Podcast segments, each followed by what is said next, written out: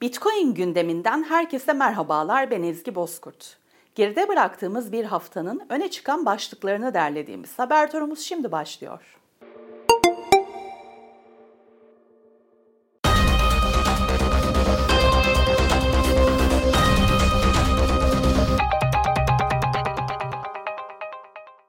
İsviçre'nin en büyük bankalarından Sengaller Cantonal Bank Bitcoin hizmeti vermeye başladı.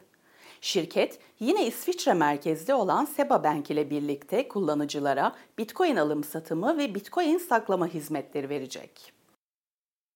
Arjantin'de başkanlık seçimlerine kısa bir süre kala Bitcoin savunucusu Millei'in rakibi olan başkan adayı Sergio Massa'dan da Bitcoin'e yönelik öneri geldi. Massa, petrol rafinerisinden çıkan fazla doğal gaz ile Bitcoin madenciliği gerçekleştirilmesini önerdi.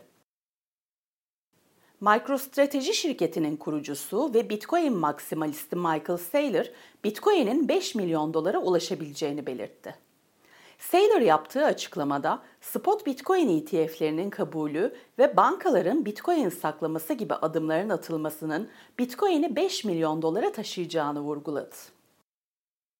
Halka açık 13 madencilik şirketinin verileri ele alınarak yapılan analiz sonucunda Ekim ayında madencilik şirketlerinin ürettikleri Bitcoin'den daha fazlasını sattığı açıklandı.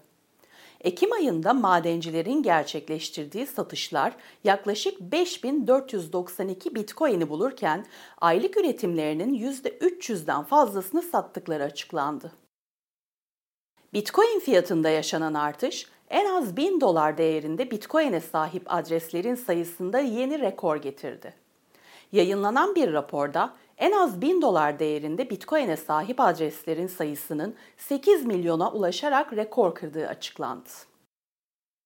Bitcoin gündeminin bu haftalık sonuna geldik. Gelişmelerden haberdar olmak için Satoshi TV YouTube kanalına ve Satoshi Radyo'ya abone olabilirsiniz. Yeni haberlerle görüşünceye dek hoşçakalın.